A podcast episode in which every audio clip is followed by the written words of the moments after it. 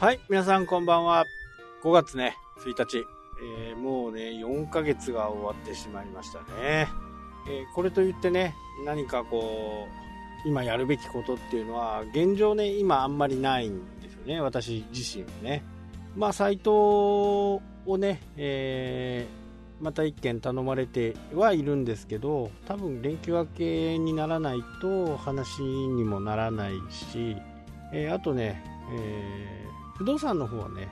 一件新しい入居者が決まりそうだというので、えー、僕もね、あのー、免許はあるんですけどね、昔、うちの会社、僕の会社ので働いていた子が、まあ、子っていうかね、一緒の年齢なんでね、あれですね、まあ、そこに仕事を振ってやるというふうにね、独立した時にね、話をしてるんで、僕はほぼほぼ何もしないですけどね。まあ、あと、どんな業種が入るとかね、えー、いいですかね。で、そこそこね、いい場所なんで、あのなんかチラシを配るとかね、えー、そういったこともせず、店舗のところにね、空き店舗ってでっかいポスター貼るだけでね、問い合わせがちょろちょろちょろちょろ入る感じなんで、まあ募集してる方もね、結構楽なのかな。手数料入りますしね。で、まあこういう商売とかね、やっていると、その、なんかね、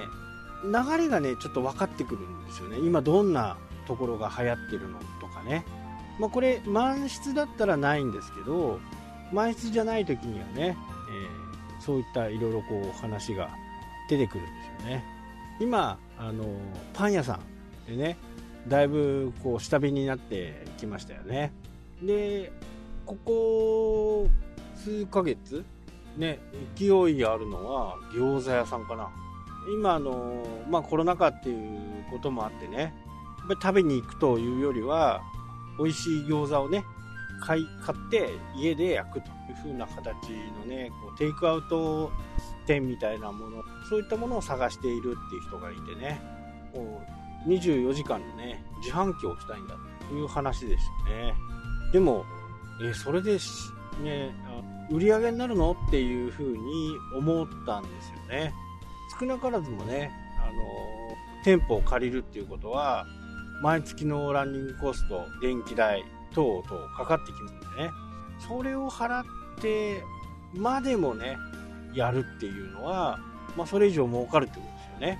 そうすると、自分、ね、うちの家賃が仮に10万円だとしたら、10万円以上はね、絶対儲か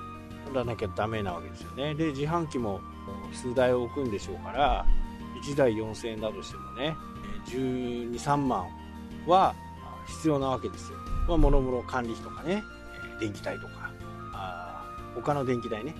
水道代、そういったものも、もろもろ入れても13万以上の売り上げがなければ、やらない方がいいわけですよね。それでも入りたいというふうに、もうね、あのー、ポスターを出した段階の1週間後ぐらいかな、にはもう、ある程度話が進んでいる人がいたんで、まあ、その人がね、第一、えー、順位で、えー、2番目でも3番目でもいいからね、あの、申し込みを入れさせてくれないかというふうに言ってきてると。で、どうするっていう話でね。でも、れうん自販機を置くだけにしてはね、やっぱり広いんですよね。まあ、この辺はね、もう本当、今までやってきた経験と勘がね、ちょっと必要になるんですけど、いや、本当にそれだけなのかなっていうね。もう借りる時っていうのは、こう、みんなね、あの、これで借りますとかって言って、そもそも後からね、なんか変更しようとか、あいうふうに思う人たちもいるんですよね。この辺がちょっとわかんなくてね、もうちょっと詳しく話を聞けるとかっていう風に言ったところ、それ、それからね、えー、連絡がないということだったんで、多分ね、もう本当の目的は違うのかなと。まあ言い換えればね、なんか悪さをするとか、何かこう犯罪のことにね、使われると、もう建物自体のね、イメージがダメになりますから、そこから次の入居者なんてね、なかなか見つからなくなるわけです。まあ、賃貸住宅でね一番こうやっぱ困るっていうのはやっぱ火事とかね水漏れ。あとそういった犯罪者が出入りするところ。今分かんないですからねどんな人がね、えー、犯罪するまでね。のサラリーマンっぽい人がね、えー、なんかこう悪さをするっていう。可能性もね非常にあるんで非常に注意しなきゃならないんですよね。まあ、うちは必ず保証人とかね、えー、そういったものをつけてもらうんで、あのー、保証協会、保証協会っていうところでね、保証人がいらないっていうサービスもあるんですけど、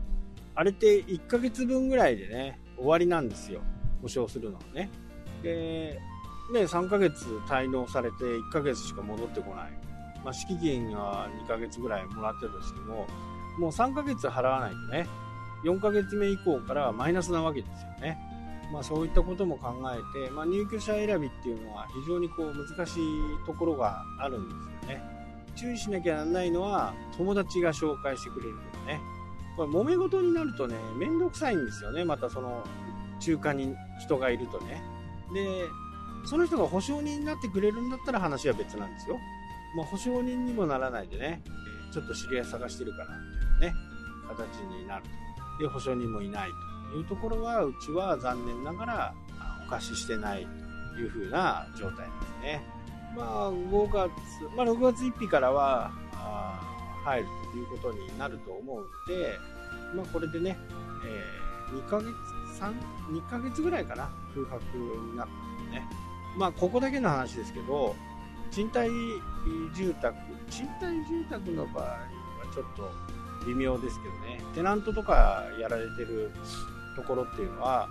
まあ、長く入ってくれるっていう可能性もあるんですけど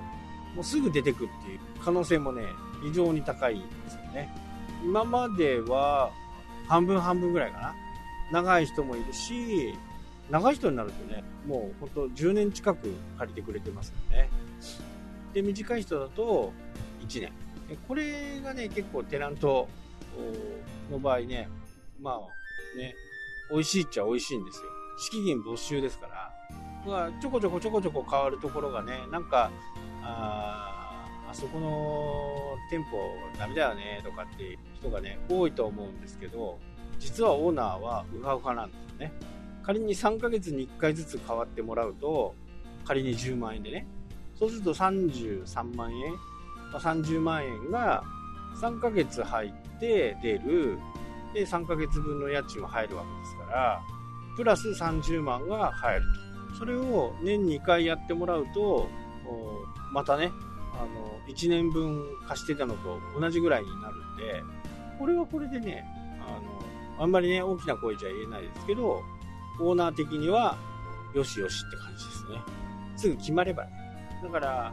決まらなければね、やっぱり時間もかかるしね、お金もかかるんですよね。もう賃貸住宅になるとちょっとまたね、あの話は変わるんですけど、まあうちの場合はそんなにちょこちょこ出る人が半分と言ってますけど、賃貸住宅はほぼほぼいないですね。1軒ぐらいかな、今まで何十件って貸してますけど。まあそれだけ、こう、まあある意味厳しい状況を家賃を安くしてもね、条件を厳しくすることで長く賃貸人に入ってもらえるっていうことにはなるのかなと。